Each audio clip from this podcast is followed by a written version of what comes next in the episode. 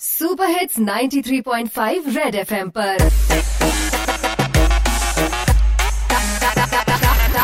Target से drop out ਹਾਂਜੀ, ਬੱਚ ਬੈਠੇ ਮੇਰੇ ਭੈਣ ਭਰਾ ਤੇ ਵੀਰ ਨੇ, ਸੜਕਾਂ ਤੇ ਫਕੀਰ ਨੇ, ਵੱਡੇ ਨੇ, ਛੋਟੇ ਨੇ, ਪਤਲੇ ਨੇ, ਮੋਟੇ ਨੇ। ਬਈ, ਸਰਦੀ ਦੇ ਮੌਸਮ 'ਚ ਲਿਪਟਣ ਦੀ ਚਾਹ ਹੈ ਪ੍ਰੋਡਕਟ ਜੋ ਮੈਂ ਲੈ ਕੇ ਆਇਆ, ਉਹ ਸਿਪਟਨ ਦੀ ਚਾਹ ਹੈ। ਇਹ ਉਹ ਪ੍ਰੋਡਕਟ ਜਿਹਨੂੰ ਕਹਿੰਦੇ ਗ੍ਰੀਨ ਟੀ ਹੈ, ਉਹਨਾਂ ਲਈ ਸਪੈਸ਼ਲ ਜਿਹੜੇ ਪੀਂਦੇ ਪਲੇਨ ਟੀ ਹੈ। ਬਈ, ਜਿਨ੍ਹਾਂ ਨੇ ਆਪਣੇ weight ਘਟਾਣੇ ਹੈ, ਉਹਨਾਂ ਨੂੰ ਮੇਰੇ ਫਾਇਦੇ ਬਤਾਣੇ ਹੈ। ਬਸ 2 ਘੰਟੇ ਤੋਂ ਇੱਥੇ ਹੀ ਖੜੀ ਹੈ, ਚਰਬੀ ਮੁੱਕ ਜਾਣੀ ਜੋ ਸਰੀਰ ਤੇ ਚੜੀ ਹੈ। ਬਈ, ਮੋਟੀ ਜੀ ਬੇਬੇ ਜਿਹੜੀ ਪਿਛਲੇ ਦਰਵਾਜ਼ੇ ਚੜੀ ਹੈ, ਮੈਂ ਕਹਿੰਦਾ ਤੁਹਾਨੂੰ ਸਲਿਮ ਕਰਨ ਦੀ ਕਮਾਲ ਦੀ ਚੀਜ਼ ਮੈਂ ਹੱਥ 'ਚ ਫੜੀ ਹੈ। ਪ੍ਰੋਡਕਟ ਦੀ ਕੁਆਲਿਟੀ ਹੁਣ ਮੈਂ ਦੱਸਣ ਜਾ ਰਿਹਾ, ਕੰਨ ਖੋਲ ਕੇ ਸੁਣ ਲਓ, ਪੰਜਾਬੀ 'ਚ ਮੈਂ ਬਤਾ ਰਿਹਾ ਬਈ, ਚਾਹ ਇੰਨੀ ਵਧੀਆ, ਨਾ ਹੋਣੀ ਤੁਹਾਨੂੰ ਗੈਸਟ੍ਰਿਕ ਹੈ ਇੱਕ ਵਾਰੀ ਚਾਹ ਲੈ ਲਓ ਪ੍ਰੋਡਕਟ ਬੜਾ ਫੈਂਟੈਸਟਿਕ ਹੈ। ਸੈਂਪਲ ਵੀ ਮੇਰੇ ਕੋਲੇ ਦੇ 3 4 ਹੈ। ਹਾਂਜੀ, ਦੱਸੋ ਜੀ ਭਾਜੀ, ਤੁਹਾਡੇ ਦੇ ਬਾਰੇ ਕੀ ਵਿਚਾਰ ਹੈ? ਵੈਸੇ ਵਿਚਾਰ ਤੋਂ ਮੈਨੂੰ ਯਾਦ ਆਈ, ਕੰਗਨਾ ਰਣਾਵਤ ਦੀ, ਕਰਨ ਜੋਹਰ ਦੀ ਚਾਹ ਹੈ ਉਹਨੂੰ ਲੈ ਕੇ ਫਿਲਮ ਬਣਾਉਣ ਦੀ। ਬਾਕੀ ਅਸੀਂ ਜੋ ਕਰਨਗੇ, ਉਹ ਭਰਨਗੇ।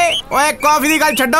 ਓਏ, ਮੇਰੀ ਚਾਹ ਪੀ ਕੇ ਕਰਨ ਚਾਹ ਵਿਦ ਕਰਨ ਕਰਨ ਕਰਨਗੇ ਬਾਈ ਗ੍ਰੀਨ ਟੀ ਚ ਮੈਂ ਪਾਇਆ ਸਨਫਲਾਵਰ ਦਾ ਬੀਜ ਹੈ ਇੱਕ ਪੈਕੇਟ ਦੀ ਕਾਸਟ 2 ਰੁਪਏ ਹਟ ਜਾਣੀ ਡਾਇਬੀਟੀਜ਼ ਹੈ ਉਰੇ ਓ ਤੋਂਦ ਵਾਲੇ डाइटिशियन अरे यहाँ बस टूरिस्टा ने लेके मैडम तो साथ में करण का स्टैचू देखने जा रही है नीचे उतर के स्टैचू हो ले और हिलिए ना जब तक ओवर ना बोलिए चल ਕਰ ਲਾ ਕਿਉਂ ਨੂੰ ਭਾਂਡਾ ਓਏ ਅੱਜ ਦਾ ਟਾਰਗੇਟ ਵੀ ਪੂਰਾ ਨਹੀਂ ਹੋਇਆ टारगेट से ड्रॉप आउट